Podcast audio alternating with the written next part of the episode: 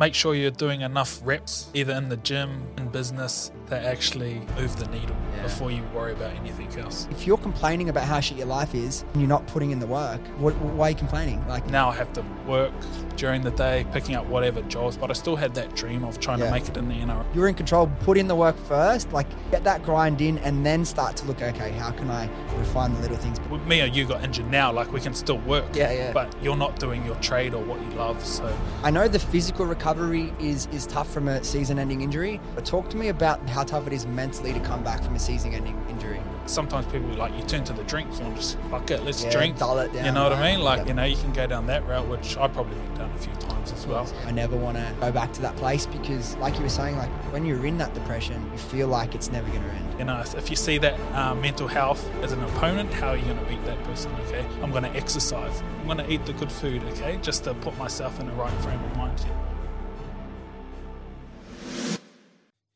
All right, we're back, episode 20-ish or something. I never really know exactly what episode we're up to when we're recording. We're just chatting quickly off air. I'm fucking really pumped for this episode as someone who grew up as a massive sports fan and footy fan, and now someone who's really into personal development. This is going to be an epic podcast. We have Troy Savage, former professional footy player, had a massive journey trying to come through the grades, Roosters, Para, started over in NZ. I kind of want to talk to you about that whole journey, and now the founder of Savage Mobility, Everything Mobility Training. You're a mobility coach, and I think one of the reasons I'm most excited to have you on and why there's going to be so much value in it for so many people is because I was looking into doing some research and you said something that makes so much sense, why this whole mobility space is so good. It's like, because no one fucking does it.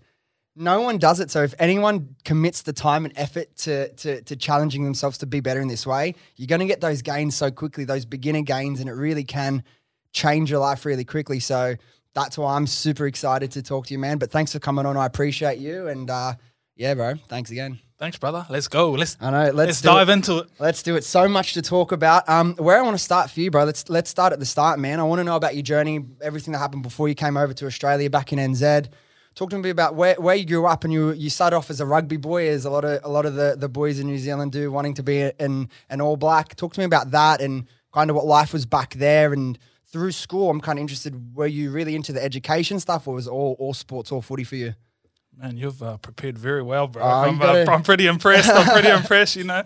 So, obviously I grew up in New Zealand. And so probably for the first 18 years of my life, I was good at sports coming through primary school, intermediate and high school. And I sort of enjoyed my rugby, as you do as a young New Zealander. Yeah. So, and then sort of I went to high school where rugby was huge, just that whole culture around it. And, I wanted to be an All Blacks type of thing, and I went down that route. Really enjoyed my sports, but the pressures that come along with it as well, and trying to be a professional, you don't realise that not many people do actually make it. Oh, and, but less than like 0.1%, right? Yeah, exactly. But as you're coming through, you don't know that. You don't think about it. You can't think about that. You've got the blinkers on and you're like, I just need to be that. And if I don't, I'm going to. I don't know what it's going to happen, you know, and go through those different journeys. So, sports was a big part of my life in that first 18 years. Yeah. And one thing I'm curious about as well, you grew up in NZ. What was the town called that you grew up in? Napier. Napier. And there was a bit of like gang culture around back when you were young. I want to know as well, did that affect you, the man that you've become, being exposed to that? I know me growing up in Western Sydney, not like the fanciest areas, and going to a public school where there'd be fights every day and people smoking in the toilets. I feel like that actually gave me a good platform to handle myself in the real world, because you just kind of have that street smarts, just how to work in different situations. Just feel like growing up with some of that around you kind of impacted you when you were growing up and made you the man you are? Yeah, definitely. It's sort of, that whole street smarts thing. And it's funny when you go back and think about it, like there was two main gangs, right? There's the Black Power and there's the Mongrel Mob. One's blue and one's red. Yeah. Where we grew up was a Black Power area, so I wouldn't wear red. Because it was just like, you just don't wear red. And then all my, look, I'm wearing blue today now, and I don't even know. I've got blue shoes on, got a blue shirt, and that's my favourite colour. Yeah. And then unknowingly to me, like, you just pick up these things and go, okay, I don't need to go down that area, or if I say this or wear that. So you sort of get a little bit of street smarts in that sense. And I think, just knowing sort of how to navigate that world is yeah, super important as you get older as well. Do you feel like was footy a bit of an outlet for some of the kids to not get, you know, too into that gang space? Like, was it a good opportunity for kids, or like parents wanted their children to focus on something like footy that kind of kept them away from getting into that world too much? Yeah, because it's easier to slip down those alleyways, like going down the bad path. I've had a few mates like obviously join the gangs and whatnot, but yeah, sport was my outlet. Rugby was my outlet. It teaches you discipline and things like that, training. You know, you can't drink too much because you've got sports in the weekend. Tuesday, Thursdays is always training. So just building those routines and unknowingly, like, you know, but they just inbuilt in you. That's from a young age. Yeah, that's some of the biggest things, man. I just thought of it now. I haven't stopped to think about this for a long time, but me growing up playing sports as much as I did, and like it's the little things like the routine of going to training, and like you're always keen for the game on the weekend, but even the little things like making yourself go to training when you don't want to, and going that structure and listening to some bloke put like smash you, make you run in laps, push-ups, going through all the drills. You don't realize it as a kid, but it's actually teaching you a lot and giving you building a great foundation. That's why I think sports for kids, man, is so important to development. Yeah, 100%. I agree too. I push my son into sports and all kids as well, because like just turning up on time, that's a skill. Some people don't learn that, you know, in their childhood, and it develops into their adulthood. Like you turn up to work late, but from a young age, you know, 5 minutes early, still sort of 10 minutes late type thing for trainings. Yeah, yeah. So let's talk about the footy in school. You're rugby first. What's it like? I'm sure you've been asked this many times. Obviously, as someone who grew up in Australia, in Sydney, league is way bigger than union for us. So I was always straight into league. Massive Doggies fan. Sorry if you're not a Doggies fan, probably not, I imagine. But what's the difference when you're a kid? Kind of paint the picture for me, because I've always been curious of like, how massive is union compared to league when you're a kid growing up? Is it really like up on the pedestal so much higher? It's like a religion. It's like everyone plays it, and there's 10 grades for every age group type thing. Wow. So I played when I was 5, and then there's like golden oldies where people are playing over 50, you know what I mean? Yeah, wow. So, and there's like, I don't know. It's just it's hard to explain, but every adult nearly plays rugby in New Zealand. Even when they're like 30s and 40s, you're still playing the olden grades. And there's like 5th grade for like adult rugby as well. Where here in league, there's not like that. Once you sort of can't make it, there's maybe one competition where people still play in. Yeah. But over there, everyone just keeps like, playing. It's like semi-professional. It's like C grade or country comps, and there's not really much else you can do. Nah. And even in league, there's like you get to like C grade, and there's like very different levels of talent in that one division because it's just not as big here. But what about like, when was the transition for you from union to league, and what brought that decision about for you? So my older brother was playing rugby league, and he got picked up by the Roosters from a scout. And my last game of rugby union was my first game of adult rugby league. So I finished my last game of like first 15 high school rugby, and then I went to my first adult game of rugby league. Same day. Yeah. That's nuts. After that, and then I probably played 5 games of rugby league, and I was only 18. I was playing against adults, and then we went to a tournament, and there was a team from Australia that brought over like New Zealand players from Australia to New Zealand, and their manager was the scout for the Roosters, Arthur Beetson. I know him. Oh, immortal. Definitely know him. I was going to ask you about that. Getting scouted by Arthur Beetson, that's pretty epic, right? Yeah, claim to fame. Great guy.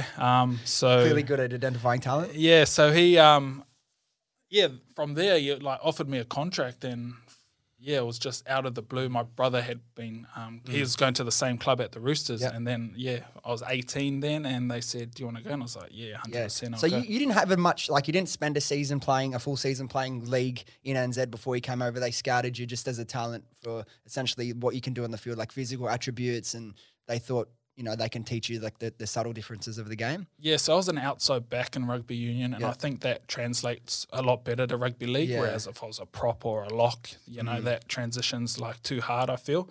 So I was a fullback in rugby union, and then I went to fullback as rugby league, but then ended up like wing centre. So when I first played rugby league, I was trying to not place the ball back like in rugby union when I was getting tackled. So I just had to like have all those little nuances that – the differences between those two sports, and just pick them up. And how long did that transition take for you to feel comfortable playing league rather than union, the sport you grew up with play in your whole life? Probably 2 years. Yeah.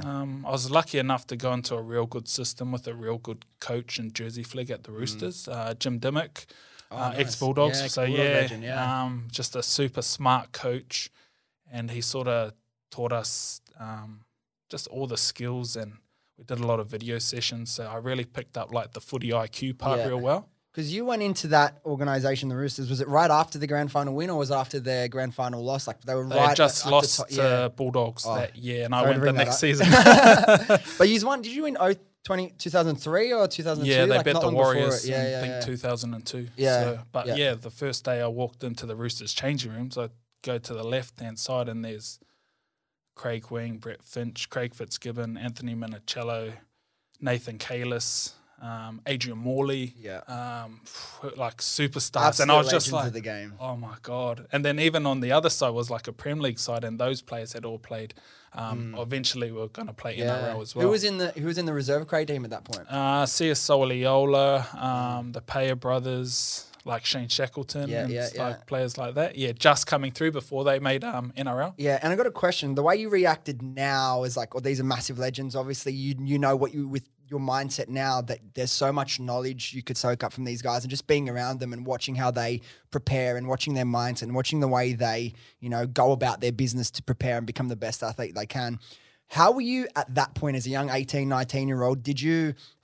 Were you aware of where you were, and did you soak up all the information as best as you could? Or do you think maybe looking back, you didn't fully grasp that opportunity with like, fuck, these are the absolute legends of the game, Yeah, no, I definitely didn't grasp the opportunity. I was just more in awe of them, and I just, I couldn't, I think I was real shy at that stage. I'm quite introverted. Yeah. And, I wouldn't go talk to them. Like I'd just be like, oh, yeah. If they talk to me, I'd talk to them. But I wish I had the confidence that I would now. I'd be like, hey, how do you do this little play? And step up to like, you'd be running drills with them. So, and I'd always just like hang at the back, But there was like a lot of opportunities that maybe I missed because I was being like shy and introverted at that time. Yeah. And what about the transition? Not from Union to League. How did you handle the transition from NZ to Sydney? Was that a big leap for you, or did you settle in pretty quickly? I was all right because I had my older brother. I think that was the main part. He only stayed for the first year, but that was enough to, settle you in a bit. We had a pretty good, we had an apartment. They paid us, we didn't have to work and all that stuff. So that was sort of taken care of. But yeah, as you sort of get to that 18 and living by yourself, you got to work out things like cooking dinner and doing your own washing and stuff like that. The family back home, were you? Yeah, Mum used to take care of all that stuff. So, yeah. Oh, big change. Yeah, exactly. What about, so talk to me about the journey. Okay, we'll get through all the mobility stuff and kind of what you're doing now, but I want to unpack kind of what made you who you are today and the lessons you learned along the way. Talk to me about your journey from footy. So you land, you're at the Roosters, you're going through that transition phase. You got a really good, you're working under Jim Dimmick. He's obviously an awesome coach. What were the next steps? What was your first year like in league, and how long were you at the Roosters?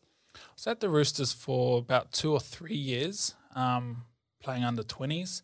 So the way to get to NRL was like under 20s. Then 20s was massive back then, right? Nah, it wasn't. Oh, was that before? Yeah, it was before. Like NYC before. So in 20s, Prem League, and then first grade. Okay. And then I felt like I got a bit stuck when the under 20s comp came in and became the main thing. Yeah. I was sort of in that age where I couldn't play 20s because I just was a year or two older, and then they pushed that real hard. So I sort of fell out into the New South Wales Cup and had to go part-time. Yeah. I still trained full-time with the Roosters at one stage, and I felt like I was just about to get my debut, and me and my mate were training part-time with the Roosters, still with sort of under 20s, a little bit of full-time. He got his debut that year, and then I was like, okay, I'm about 2 weeks away. I'm pretty sure I'm 2 weeks away from maybe debuting. And then the coach retired. Who was the coach at that point? Chris Anderson, I'm pretty sure. Okay, yeah, they're having a horrible season. And then Freddie Fittler came in, and then sort of he restructured everything, and they were sort of on the outer anyway. So, and then that sort of put me down that route of just playing in New South Wales Cup because I was too old for 20s, obviously, then. And just, that was hard because now I have to work during the day, picking up whatever jobs. But I still had that dream of trying to make it in the NRL. And what sort of jobs were you doing along the way? Because it's a lot better now. Like if you're a top 30 contract, they're in isn't like 150K minimums. That's really good. What was it like? What sort of jobs were you having to do to support yourself when you were like hustling to get that NRL debut? It's like construction jobs, you know, labouring, digging holes and stuff like that, traffic control. So you'd work all day during the day, and then you'd do your footy at night. Did you find that when you're at these jobs, all you're thinking about is footy?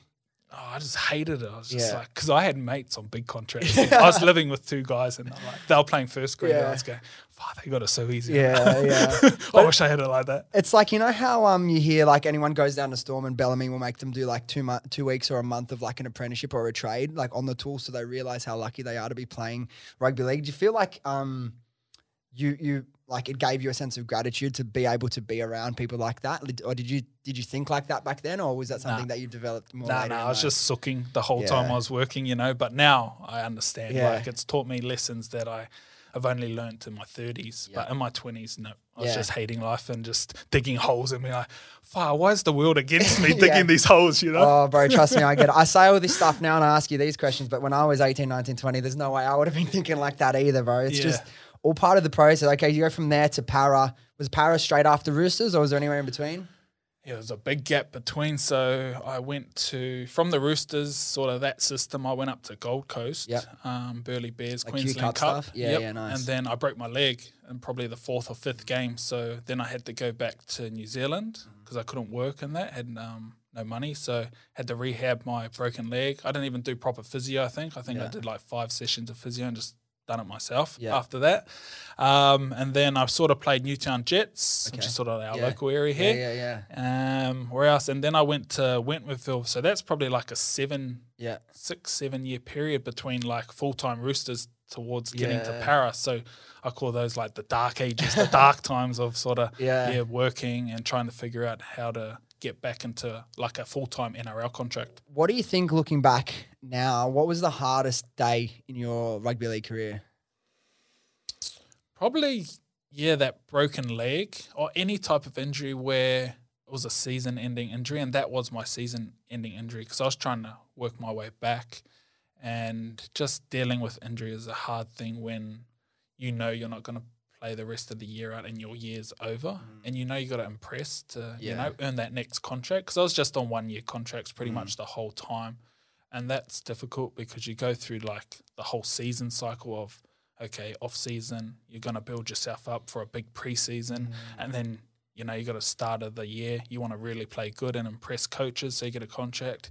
You're getting to the end of the year, there's no nibbles, you know, you're not getting anything, and then the season's over, you play finals, but I know now I've got to search for another club, or where's my next opportunity come from? And it's, just all those things are so like very emotional. Like you're going up and down on like emotional roller coaster as you're playing good or bad, or contract or no contract. Because like if you're on 1 year contracts and you're not established as a name yet, you're always fighting for your next opportunity. You're always fighting to be, you know, the starting player or to go up the next grade. And we were just chatting briefly off air before we started recording about like my brother who's had a similar journey to you. He's never been top 30 or never trained full time with the first teams or New South Wales Cup. But same thing. He was coming through flag and Harold Matz, played some internationals for Italy, and then did an ACL, did all the rehab, got like a month back from return, injured it again at training, shattered him obviously, as you can imagine, and like he built himself back up. He ended up playing some Sydney Shield. He's taken a year off now. He's still young. He's like 22. But my question for you is, particularly now, everything you've gone through and all the experience you've had working with athletes since you've retired, I know the physical recovery is tough from a season-ending injury, but talk to me about how tough it is mentally to come back from a season-ending injury. Yeah, I think that's the hardest part, is the mental part, because like I said before, your season's over and like that's your life, you know. There's no other job sort of in the world that, you know, me or you got injured now, like we can still work, but you're not doing your trade or what you love. So just, I think I was at a young age where sometimes you don't have the tools or the maturity to really go through and think about, hey, is this good for me? Or is this, sometimes people, like, you turn to the drink, you want to just fuck it, let's drink, dull it down, you know what I mean? Like, let's I want to change the mood I'm in, so you just go, okay, let's go out and go partying, which is even worse for your injury. Yeah. You know, you can go down that route, which I probably went down a few times as well. Yeah. Like, you know, it's easy to get on the drink and just go, oh, who cares? I'm not playing anyway. Especially as a young, like, early 20s kid, you know what I mean? Like, you think at the time, I've reflected on my own, like, 20s, early 20s, late teens, and, like, you always think you're such an adult, you're so mature in the moment, but looking back, you were so far away from anything resembling a fully developed adult. So I think it makes it hard. Now, with injuries, I wanted to ask you about it. Obviously, I'm sure injuries have always been around in terms of rugby league, but it seems like to me that injuries, particular season-ending injuries, ACLs is a big one, syndesmosis, they're becoming more prevalent. Do you think that they are becoming more prevalent? And is there any sort of training athletes can do to help reduce the likelihood of getting an injury? Yeah, I think, there's two sort of ways of thought. Is it the club's responsibility to look after the athlete, or is it the athletes? And I think it's both. Yeah. But I think the athlete themselves needs to take on a bit more responsibility. Yeah. I try and get them to look at themselves as a business. Like, how do you want to treat your business? Do you want to just do whatever this guy tells you, or do you want to, like, improve it yourself? Because if you add on 2 more years to your career, like, and you're a professional NRL player, like, that's what could be $500,000 extra for, you to earn. Can you play better because you're not injured?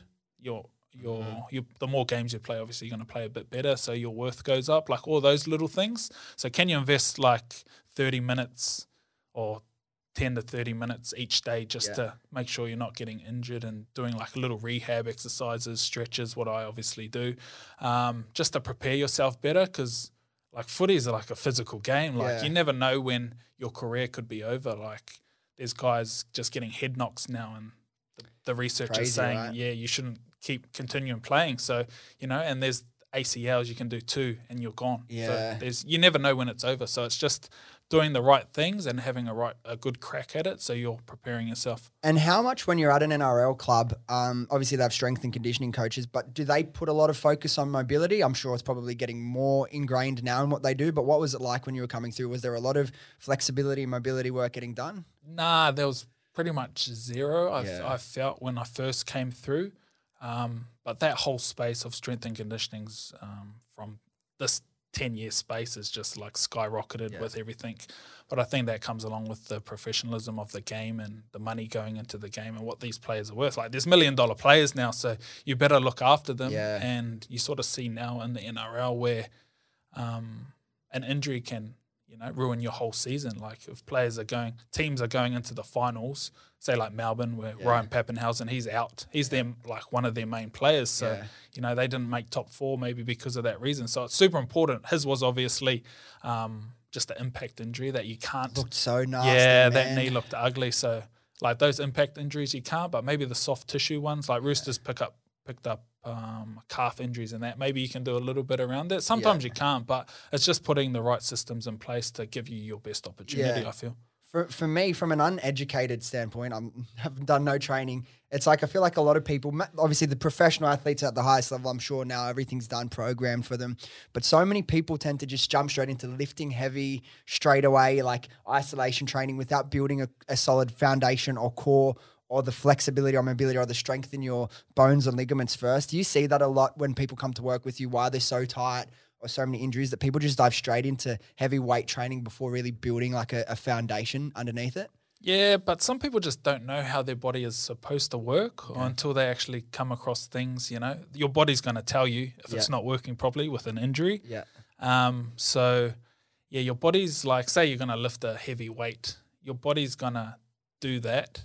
But is it going to do it in the right way is the thing. Yeah. You know what I mean? So people come away sore. It's probably a heads up that you're not doing it properly, or you get injured, all these little things that your body's trying to tell you. But are you going to listen, or are you going to not listen? I just think back to when I started going to the gym from when I was from 16 to 26 every day.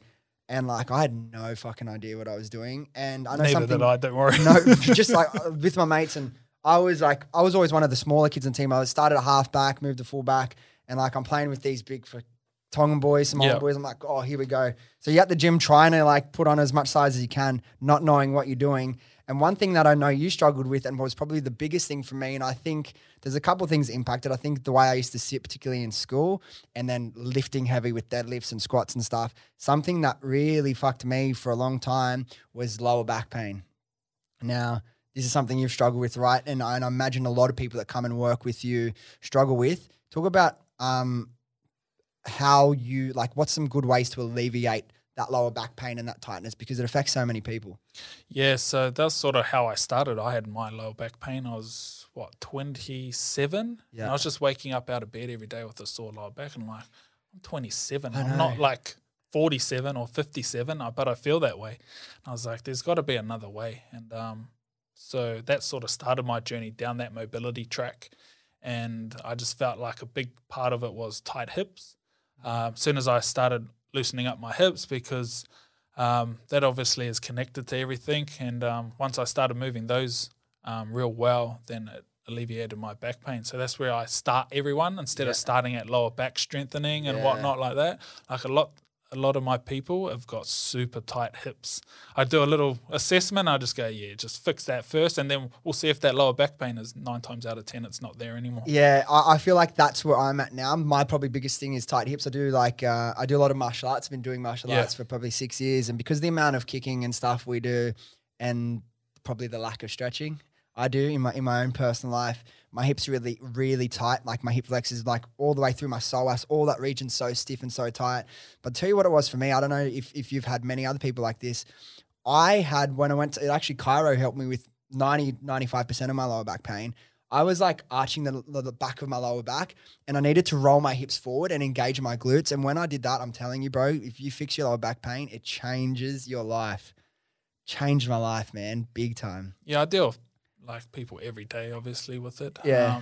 And they're just so grateful, like that feeling when they say, I don't got any lower back pain. Yeah. Like, that's what I live for now. Like I'm like, yes, or any other types of pain. Yeah. Like I'm so tight through my hammies. I've touched my toes in the first time ever in my whole life. And I'm like, wow, just getting those things. But stretching's never sexy. It's the last thing you think of, and it's the thing you do not want to do. No, and it's like if you talk about doing a proper stretch and holding it for a minute, oh, my God, it feels like 10 minutes. Yeah, it's tough training. People don't realise, like the first thing some people say is like, I didn't know it was going to be this hard. And I'm like, I can make it hard for you. Don't worry about that. And I wanted to ask you, bro, you put out so much epic content. It's kind of hard to recreate on a podcast, obviously, but you do a lot of like really cool, like beginner challenges or beginner exercises. What's some really good things that beginners can do that want to improve their mobility or flexibility that isn't too difficult that they can do at home? And of course they can jump on Instagram and check out how you do some of these, but what's some really good ones that beginners can try at home? So the main one is the couch stretch. It's where I sort of started. There was a CrossFit guy at the time, Kelly Starrett, that really promoted that. And I went, I'm going to begin there. So everyone, I get them to do that. So it's pretty much a hip flexor stretch where your one knee's on the ground and one knee's up, and you just sort of lean back a little, and it just stretches through your quad and hip flexor. Yeah. I find that sorts out a lot of problems just doing that. But the main thing is the consistency, right? Yeah. Like you can do it every day, which is a good thing for hips. Different parts of the body, obviously, the groins take a lot more time to recover. So you can only do them maybe 1 to 2 times a week. Hips all day. Bit of lower back, maybe it depends on how tight you're pulling up after. But bro, that's interesting. I think I need to come to a session with you legit because I never played like proper professional rugby, or not even semi-professional rugby. I think I made West once. But one injury I had from my footy career is I was so dumb, man. I was at a footy training, midwinter, freezing cold night. They hadn't even warmed up yet. The boys are kicking goals from like the 40-meter line. I'm like, bro, let me at it. Kicked it. Bro, my groin just went, and I remember hopping from the 40-meter line, and I lay down under the in-goals, and it was the worst pain I've ever got from an injury. It was probably only out for 3 weeks, but I still feel that my right groin is not good. And when I was trying to work on it, I was stretching it every day. So maybe that wasn't the right thing to do for a groin, right? Yeah, don't stretch groins every day. They need maybe one good stretch a week, and then it needs to recover before you can hit it again. But you'll find like the groin is one that takes a long time to recover. So what's the process for someone that comes and starts working with you? Tell me the process between like how do you analyze what they need, and then how do you build a program around that for them? Through my Instagram, they come to me and they reach out. I ask them a few questions because some people come to me with like back pain that's maybe like disc injury real bad that I shouldn't sort because – but just general back pain, like they haven't like broken their back or something like that. Yeah. So I sort of screen them first with a few questions and then I get them through an assessment. Can you touch your toes? Yeah. What does your couch stretch look like? Can you lift your arms overhead? Just real basic stuff. There's another one, a pancake, and it sort of gives me a good idea of, okay. And then I sort of set out the program for them. And it's pretty much just doing it now. I've had like I think 2,500 people through, so I've seen that many, all shapes and sizes. I've heard all the problems. I've heard all the excuses, and you just do this, and we'll sort your body out. And that's like the biggest missing link. I feel like for me, I'm always looking for how I find the next 1%, 2%, 3% improvement in my life.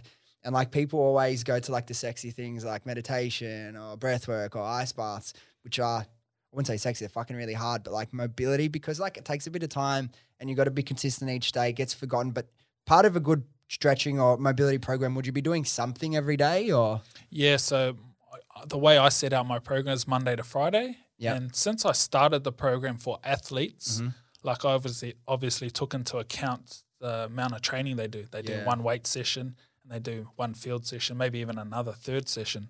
So I couldn't give them another session that was 60 minutes. So I had to go down to at least 15 minutes was enough time to get some consistency, and sort of built it around that. Yeah. And then that seems to fit into a lot of people's life because they're so busy with work. And usually they like to go and do some weights as well. Like I don't say replace your training. I just say this is a compliment to that to make it better and your life better as well. Yeah. And with that, what I wanted to ask was, when you're working with people, is it all in person? Do you do something like, can you do mobility coaching via Zoom and stuff, or is it all in person with you mainly? Or online. Online? Yeah, oh, sick. So I've got an app and you just do this and this and just trust in the process. Yeah. Like, it's pretty much like just like a strength program. You do you do your squats, you do your bench press, you're going to get stronger. Yeah. You do this amount of reps for mobility, you're going to get more mobile. Yeah. Like, it's pretty simple. Like I've done all the programming around it with the strength and conditioning background to it. So this amount of reps, we need to progress this amount of time. I find people like get into their morning routines with their stretching, but they just do the one or two stretches. Like it's sort of similar to doing push-ups and sit-ups every day, the same reps. Yeah. Like there's going to get to a point where that doesn't do anything anymore to you. Yeah. One thing I've realized when I'm at my, again, where everyone talks about morning routines, and I have a morning routine, but when I talk about my optimal morning routine, when I'm doing everything I want to be doing to feel my best and perform my best, stretching mobility has always been a part of that for me. And I don't know if there's any science in this. I'm sure you've had a firsthand experience, but like whenever I'm looser and more flexible, I genuinely feel like it affects my mental health. I feel better. I'm more relaxed. I'm more calm. Have you had experiences like, is there any science to back that up or?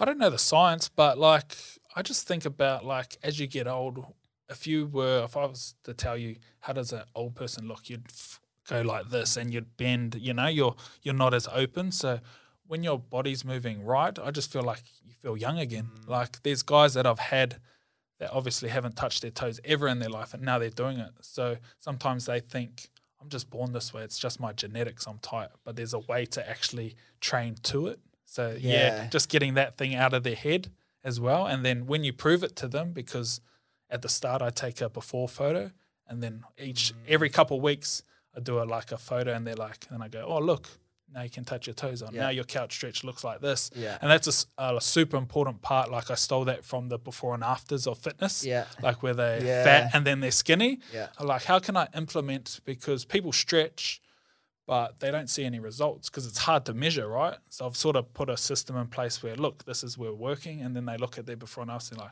oh, I'm buying into this for 100%. I'm going to do it every day now. Yeah. Yeah. And with mobility, it's becoming more important because – everyone spends so much time either sitting in the cars driving. A lot of people sit all day and work. They're hunched over looking at a screen.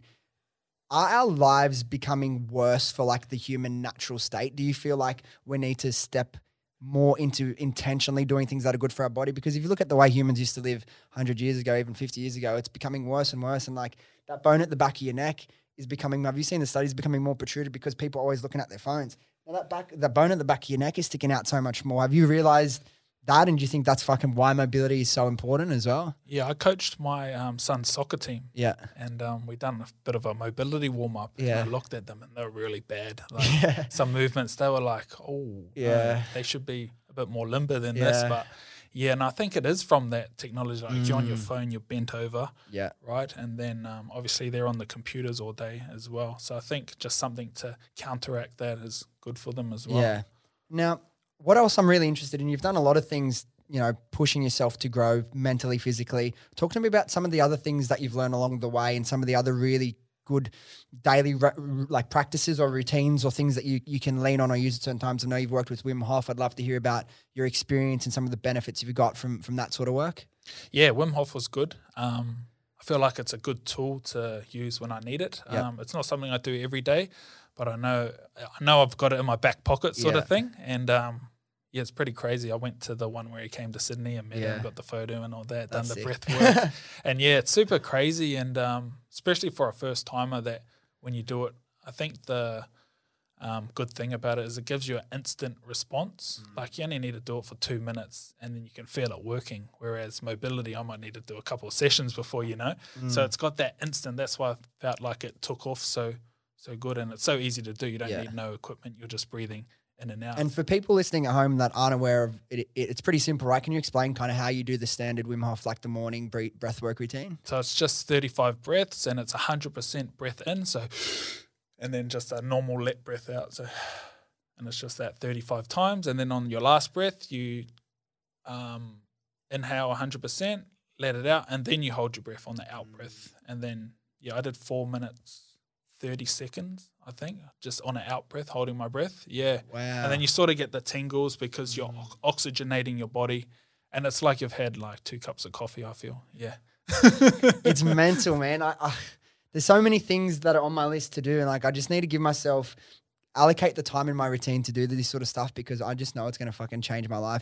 What are some of the other things you've done? I know you've gone out of your way to do a lot of training. Is there anything else, or diets or routines or things that you've picked up along the way? Probably tried every diet. Yeah. What else? You did carnivore for a while. Yeah, right? Did carnivore like that. Not doing carnivore at the moment. I like meat, so aren't you vegan?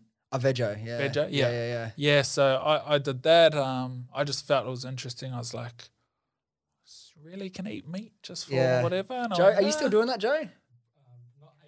Yeah. He's doing the meat and fruit one. You know, we can add blueberries and stuff in. Yeah. Yeah, so I did it, and I was like, wow.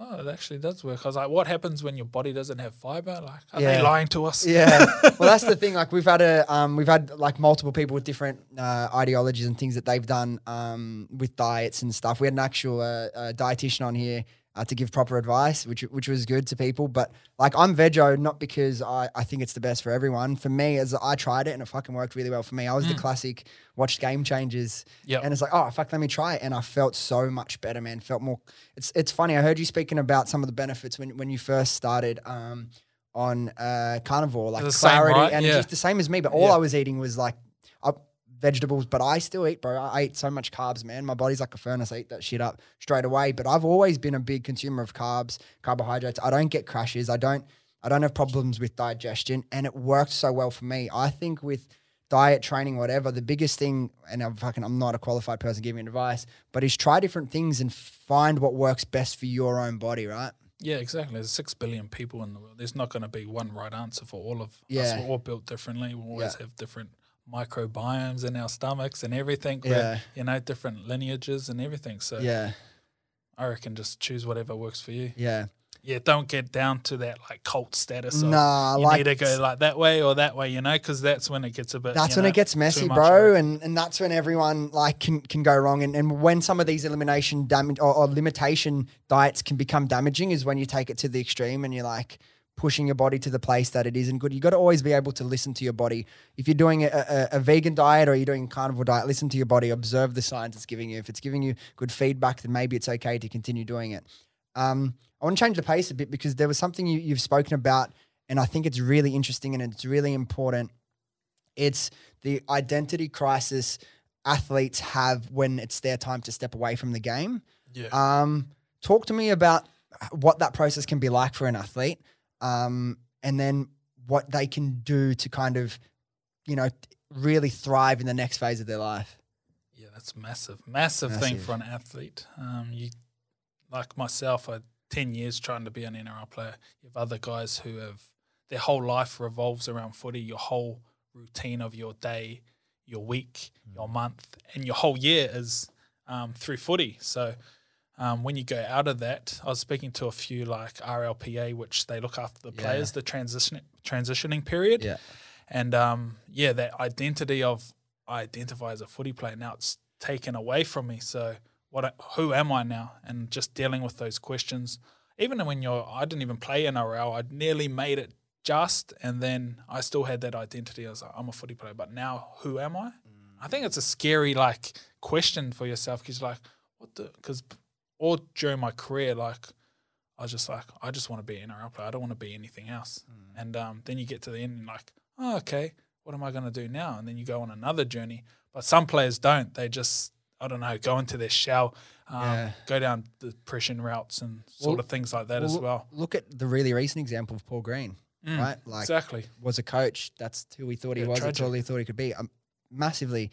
As someone who spent a lot of time like in the footy scene, and I'm sure he still mates a lot of footy players, what do you think? Where is like the mental health space in terms of like rugby league players now? They're doing a way better job through the NRL and the RLPA on helping players and having those support systems. That's the main thing.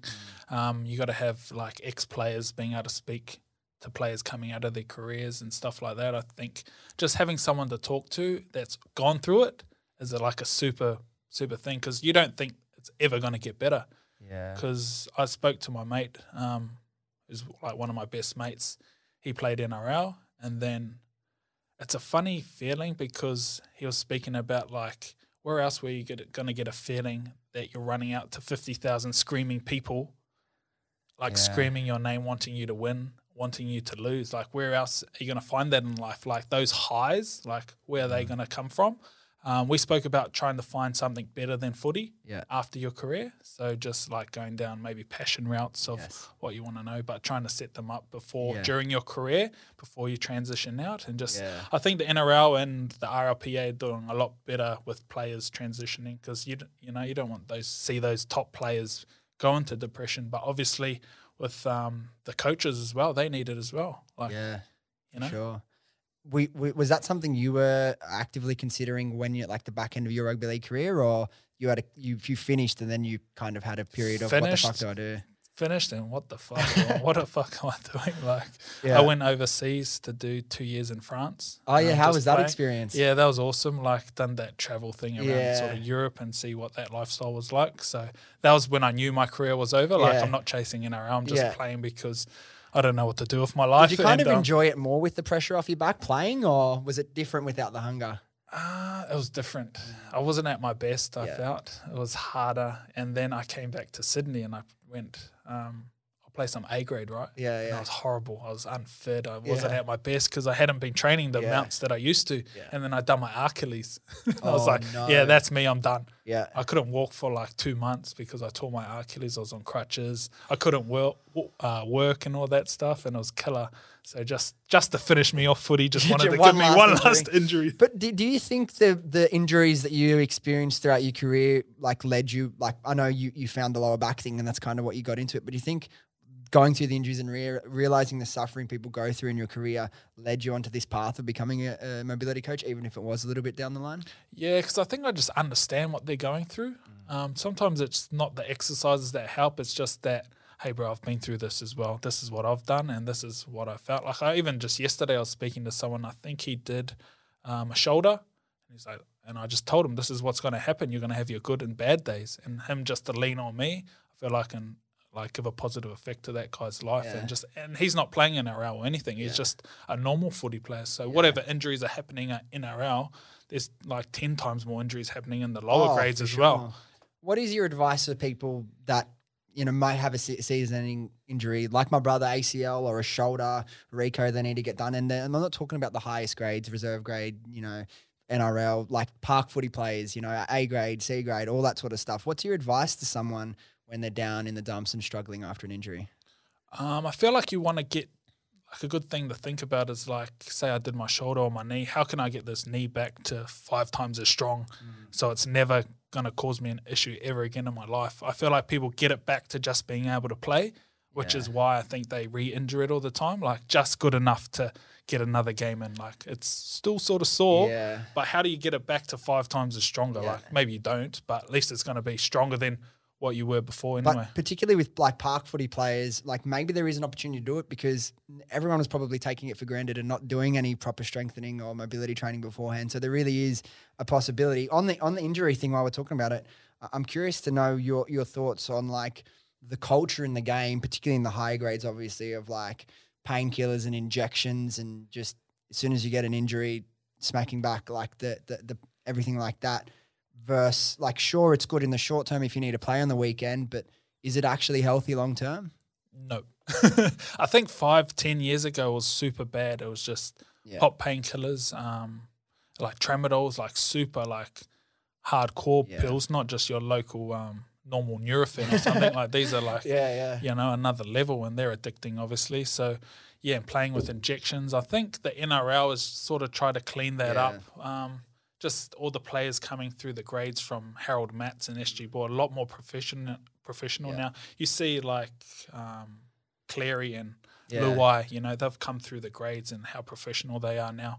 So I think they've really cleaned that all up and they've sort of got the bad characters out of the game, like the doctors. Like, you know, you have your club doctor, he can pretty much prescribe you anything, you know. So I think they've got those bad characters out there, and they've cleaned that up real good. But like 5-10 years ago, it was bad. Like, did you play through many injuries and ever have to needle up to play? No needles, but like I was playing on like rotten ankles, and like I just strap it up and go again. And that was sort of the culture at the time. Like, if you can play, just like does that damage you long term sometimes? Like playing through those sorts of injuries, or yes and no. I think it does develop a little bit of a toughness in you as well, which is probably a positive out of that negative. But yeah, the body's a funny thing. Like obviously if I re-injured it, then it's super bad. But if I got a game out of it, I'd like just niggle injuries like hammies and ankles and groins and whatnot as well. Well, look at that. Like we were speaking before about the concussions, like protocols and all the research being done on like CTE and all that sort of stuff. This is more what, like, probably the last 5 years it's really become a focus. But is there a sense of, from the boys that came through playing whatever grade, but playing a lot of footy, is there any concern about, are these 10 times I've been knocked out going to come back to haunt me, or kind of just can't really think about it? I think some players would, I just don't think the science is there at the moment to go get a brain scan and are you going to give me a definitive answer of, yep, your brain is not functioning properly. Like I don't feel like they've got that system sorted out yet. And I think James Graham, I think he wanted to go do like some studies on his brain because he had been knocked out and now he's retired. So he would like to, you know, help out in that area. And I think that's all positive. But I don't think it's going to be really good when the proper results come back. I've been knocked out myself and like it's, pretty scary feeling as well. And it's interesting you mentioned James Graham, how his attitude shifted in the space of a year or two. When he was playing even the back end of his career, he was like, nah, if I get knocked out and I want to continue to play, it should be my decision. And he was like the face of that and that tough old school footy mentality. But even him, recently to see him say about, we got to start treating these brain injuries properly because I suppose the clarity here you would get when you retire and you realize as much as footy or any sport you're playing can feel like your life because it has been for 10, 15 years, there's 50, 60 years of your life to live after sport. Yeah, you're just in that footy bubble where you think footy is life and my career starts when I play and then it finishes when I play. You know, that's my whole life. But then you retire and then you get a whole new perspective on life, different routines obviously. You got a family to look after and you got, so many years to, you know, you got another 50 years to live after your footy career and that's, you know. With respect to your career, looking back on it now, do you feel like you have any regrets? And I don't mean regrets of like on-field stuff. You can't, like you're in the moment, you can't control that. More regrets around maybe your attitude in certain situations or preparation. Did you prepare to the best of your ability? Do you have any regrets looking back on that? Like anything you realize you could have done differently or? Yeah, like heaps. That sort of was my journey after I finished. I had that chip on my shoulder. Why didn't I play NRL? Like, what could I have done? Could I have eaten properly? Could I have trained better? And then that sort of helped me now with my mobility program. But at the time, I just didn't know. I felt like I needed a mentor at the time to just say, hey, Troy, this is what you need to do to get to NRL. But I was trying to figure it out myself. And I felt if I just had someone there, which I didn't, like just say, do these things and you'll probably play NRL, because I was close. Yeah. You know what I mean? And I just needed that figure, that mentor, extra. You know, just to just push me in the right direction. Maybe it could have been a coach or a teammate.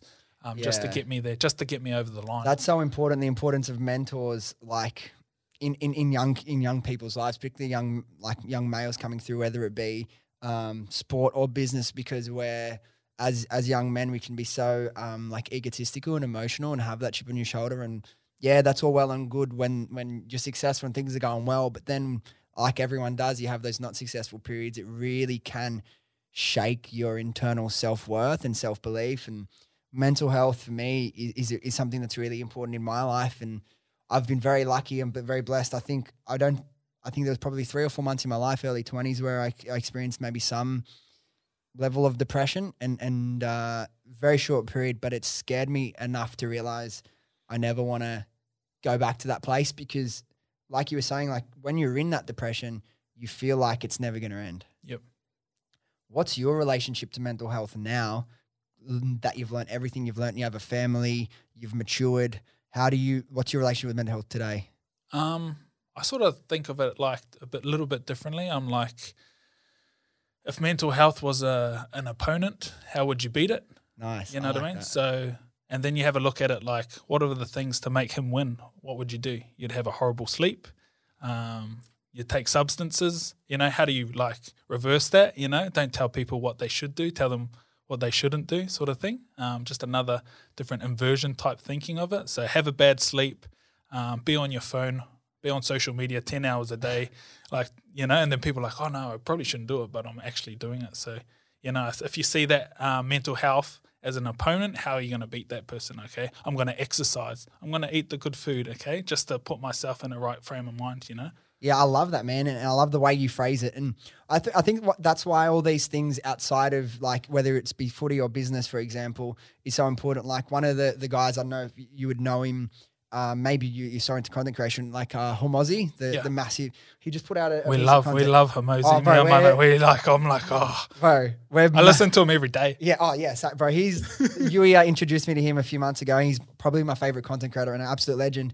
But he came out with a piece of content a few days ago that I saw and I thought was interesting, and I respect it, and I agree with what he means by it, but I just don't think it'll work for a far majority of people because it's not realistic. He said, the optimal morning routine is waking up and training yourself to work straight away. Yeah. And like, I get that if you're that 0.1% that can wake up and work from the point you wake up until 10 o'clock at night and be happy, I think that's great. But I think there's so many other things that are so important to the human experience that can put you in your best place. And rather than being depressed and miserable and working for 14 hours a day, 16 hours a day, if you can treat yourself right, give yourself an hour, 2 hours in the morning to do things that are going to set the intention, set your energy for the day, you'll get more shit done and you'll be much happier in 10 hours than that depressed person would be in 14. Yeah, 100%. Like you can get your things done. I also see his perspective because I heard that too, and I was like, do I have too many things? What can I take out? You know, that's like, what you automatically, it's like, okay, can I just get to my work straight away? Yeah. Like I thought about, but I also found like, I think his wife said, like she can, like, imagine if I came here and I had a bad sleep last night. Yeah. And that's pondering on my mind. Yeah. You know what I mean? I feel like you should be able to have a super bad routine in the morning, but still perform as well. Like still go to the gym. It doesn't mean you're, if your morning routine goes out of whack, it doesn't mean your whole day's ruined. Yeah. It's interesting, man, because I'm always like, I get those thoughts and I 100% agree with him. And I thought, well, there can be phases or days in my life that's the reality. But like I have that internal debate, I'm sure you have it too, is like, am I really caring about myself or am I just being a little bit too soft, and balancing that like I need to get shit done versus no, I need to care about myself and give myself, you know, the right amount of self-love to, you know, be my best version of myself. So it's an interesting dynamic when you're out there going after something. But I think you just got to, like everything, everyone's balance is different, right? Your balance will be different to your wife's, different to Joe's, myself, you know what I mean? So finding that balance will be unique to everyone. I think he really simplifies things. He wants to find the simplest version that cuts out everything to get to the result. Even like his book is super like thin, like it's not massive. Yeah, 100 mil like Leads? Is that the new one? What's it? What? Offers. Yeah, Leads is the new one he's working on now. While we're on the whole content creation thing, you've been putting out epic content. Nearly all your reels are doing really well, so congratulations on that. But what's your piece of advice to people when they trying to build a business off like organic content, or a massive strategy of building their business off organic content as someone that's been extremely successful by doing it? First, you sort of got to figure out like the volume side. Can you put out enough content? Because you only learn through putting out content, I feel. And there's always nuances that like the time that you post, or suddenly the algorithm changes, so now you got to change, do you have to add captions, like all those little things. And you can't get it perfect before you put it out. You just got to put out first and then learn on the run. I think that's the best thing, and then it doesn't keep you so scared of what's going to happen. And like one piece of content can like skyrocket, and you never know what the best content is. Like I think, oh, this post is going to kill it, and then it goes like shit, and then you have one like, that's thinking, then it's like it goes good. Like, so you shouldn't be the judge of your own content. It's whatever everyone else thinks. Yeah, we've had the same experience, and I think that's where a lot of people get stuck is they feel like they want to get everything exactly right and everything planned out, and before they start putting content out to the market. But as much as you do that, you're going to be right half the time. You're going to be wrong half the time. You need to just put the content out, let the market dictate, okay, is this actually good? Is it crap? And then you'll see like if certain styles of videos are working really well, maybe I'll try make a lot of content in that space. Another question around the business structure of like the way you've been able to grow a business, because there are a lot of online coaches in all different aspects of life that are trying to grow their business. For you, how important is the organic content strategy to your business? I imagine that's where a lot of people find you, from your podcast, from your reels. Is that a core part of your business, and how have you been able to grow that online business? Yeah, super important. So as I put content out, that's sort of my like lead gen, if that makes sense. Yeah, that's one part of it, and obviously run paid ads as well. And then sort of that gets the people in, they do my mobility program, and then I try and improve on my product. I think this is from Hormozi. I'm getting paid to do market research on my own product. Yeah. Like as he says, and I'm like, oh yeah, that's what I'm doing actually. Yeah. So I've got to keep improving my product so it can grow like organically as well, not just like I have to pump ads and my ad spend's going skyrocket and like, you know. That's not sustainable though, because if you can have a really good period without your paid ads are killing it, but if like the algorithm changes for paid ads and all your 85-90% of your business is coming from Facebook ads and now that's not working, you're kind of leaving yourself very vulnerable. I've got a question for you. Can I cut? Yeah. 100%. How did you go with all your stuff like on those early days? Like, I'm guessing yours was 5 years ago, and that's different than what it is today. Different. What are the sort of different? I need to get some tips from you too, different. Bro. Oh, bro, we'll chat offline as much as you want. Bro, for us, what I just said about diversifying your channels was so important to us. Early days, I'll tell you what blew us up, and it's so classic, but it's different today. We were in the sweet spot of influencer marketing.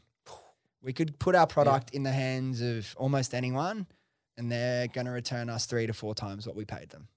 Now, that's just where influencer marketing was at the time. Over the years, influencer marketing has changed because, for one, organic reach is down for a lot of people. Unless you're a good influencer posing with a product, used to get 30,000, 40,000 likes. Yeah. Now you really have to be a content creator.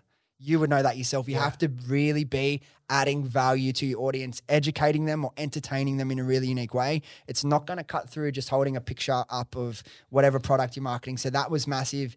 And what influencers did you sort of? Bro, heaps, man. Like we've worked with hundreds. Like we've worked with like the Hembrows before. I think we worked with Alex Twole, like some footy players as well. Yeah, just trying to hit. Our strategy was to work with as many different influencers as we can, in different like market segments, but we do it at a time. So for example, if there are a clique of influencers, which there were, that were based around like the Brisbane area, and you know a lot of their followers would overlap, we would try and plan out about 10 to 15 influencers that in that clique, that pocket of where like their followers would overlap a lot. They'd all hang out, you know, create content together. Like Michael Finch, that makeup guy, and all that click back in the day was a big one.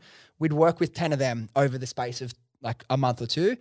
And then the first time they'd see it, it's great. And then they're constantly being reinforced by this product, by all their fave influences. And you do that up to a certain extent. And then because that group of people has been really saturated with your product, it starts to become less effective. Then we identify what's a new market that we can go after. Then it would be some athletes, because that was another, it didn't last as long for us, but we was really good with like working with fitness influencers, because they want to be hairless on stage. They want to have smooth skin. They got no shirts on always at the gym. So then that would work with us. Another thing we then did was like, okay, look at the young mums, the whole young mum thing. So we would spend a couple of months really focusing on like a core demographic, nailing down on that.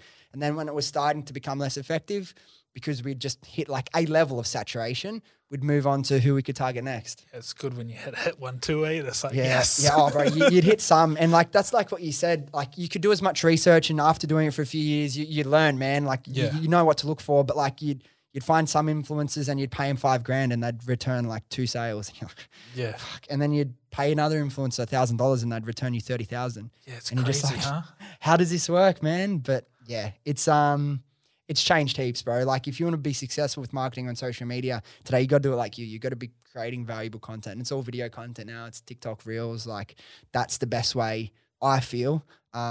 Well, how did you go with like scaling up the amount of content? You said that's what you got to do, identify, hey, how much can I actually do? What was like a bit of an unlock for you that allowed you to level up that side of your business?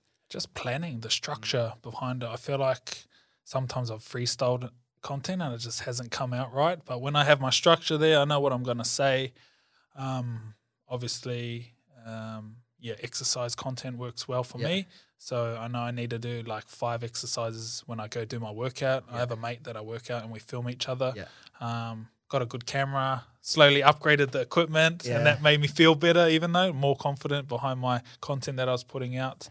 And then that real planning, and then just doing it, getting the 5 bits of content and then editing it all myself, learning all that. And I got help now from a guy who edits my stuff. He used to film all my stuff, but then he moved to Japan and it killed my life because I didn't have a filmer and an editor. And so, but now I send my stuff towards him. I send my podcast to him as well, and he cuts up.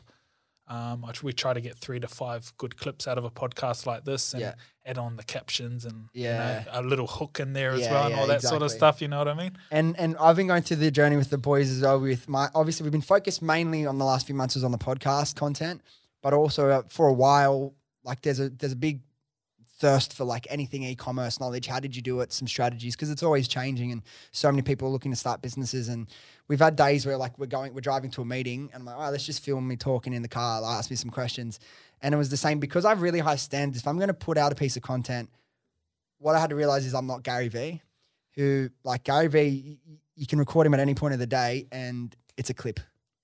I'm not. It's going to get a million views. I'm not there yet. I need to, and that's the thing I learn about myself. I'm like, no, we need to take the time to plan it. What do we want to say? What's the point of this clip? And then think, what's the value for the audience? Otherwise, if you're freeballing it, it's just so hit or miss, man. Like, particularly if you're early on, like if you're like a fucking been expert, been doing this, speaking on stages, putting out content for 10 years, you can probably get away with it. But when you're earlier on in your journey, I think planning it out is so important. Yeah, a bit of self-awareness in that. And then context to the situation as well, like, we're not Gary Vee, and we can't just put out anything. Nah. He's been speaking. He's like got 20 years business experience as well, and he's around the superstars. And he can get away with anything. If you've got a bit of fame, I feel like you can get away with anything. Like, but when you're building your audience, you have to be really good, man. You have to be really good. Yeah, you may as well sharpen up on the production quality and that as well, I feel. And how is for you, I checked out your like results page. We had Jade Spooner on, I don't know if you know her, from Equilution, which is essentially like a programming for dieting, and massive thing for them was their before and after and transition photos. Is that really does that work really well for you when people are coming to check you out, say, oh, here's our results page, and people would stretch here, now it's here? And yeah, that's my number one, lead gen is the results. I use that for everything, and I've made my own page so people can go there, and that's sort of like if I want to try and build the brand bigger than myself. Yeah. I just want to have that, try and just building in the background in case I need a pivot somewhere. Yeah. Also, it's good to have another page because you never know when Instagram's going to ban you for something. I had a mate get banned recently, and like he can't do anything. And I'm like, really? And I wasn't even for anything that bad. So, bro, not even anything that bad. We just had our YouTube account taken down for how long? Like a month? More? 6 weeks for nothing. It was, they got flagged for like the worst breach of terms that you could get. And we were chatting to people at Google and YouTube the whole time, trying to get them to fix it. They look into it. Bro, no warnings, no strikes. There's no one to talk to when it gets banned either. Nah. Like, who do you talk to? They all try to palm you off to anyone else, you know? And, like, it's all general. Like, first you got to get through the robots.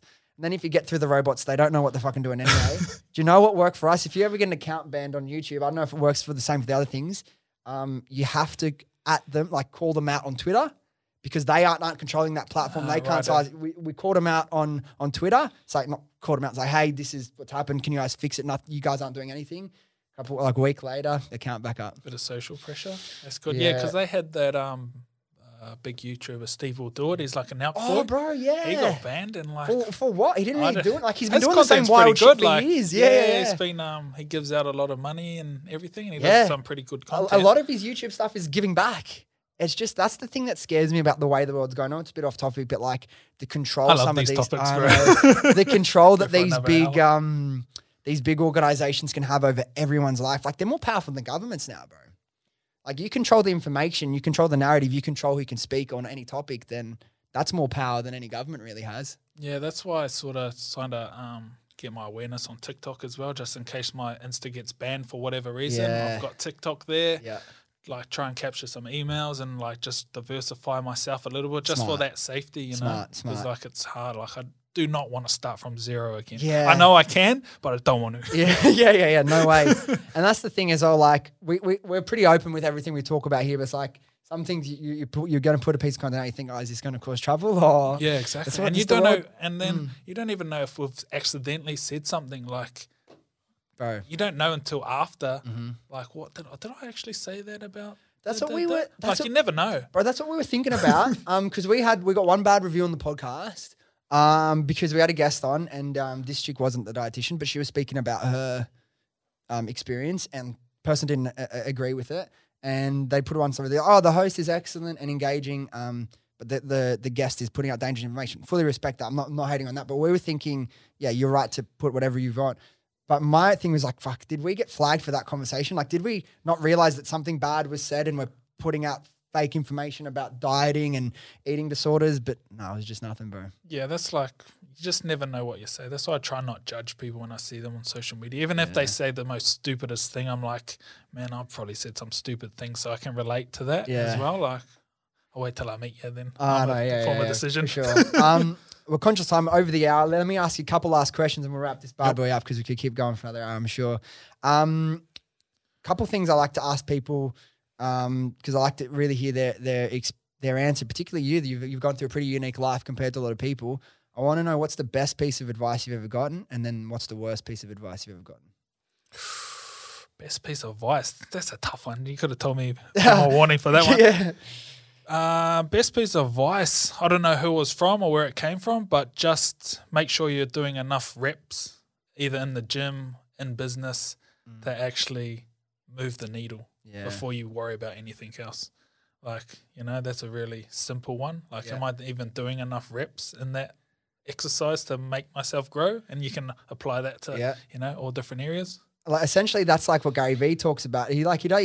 If you really know Gary Vee, and I've spent a lot of time with him, like a lot of the hate he gets is like he's promoting hustle culture, but he's not. He's promoting, like he says, if you're complaining about how shit your life is and you're not putting in the work, why are you complaining? Like, you're in control. Put in the work first, like get that grind in, and then start to look, okay, how can I refine the little things? But first, putting in the reps for whatever it is, business, sport, training, mobility. If you're not putting in the work as the first step, people don't want to hear it, but putting in the work's the most important part, bro. Exactly. Yeah.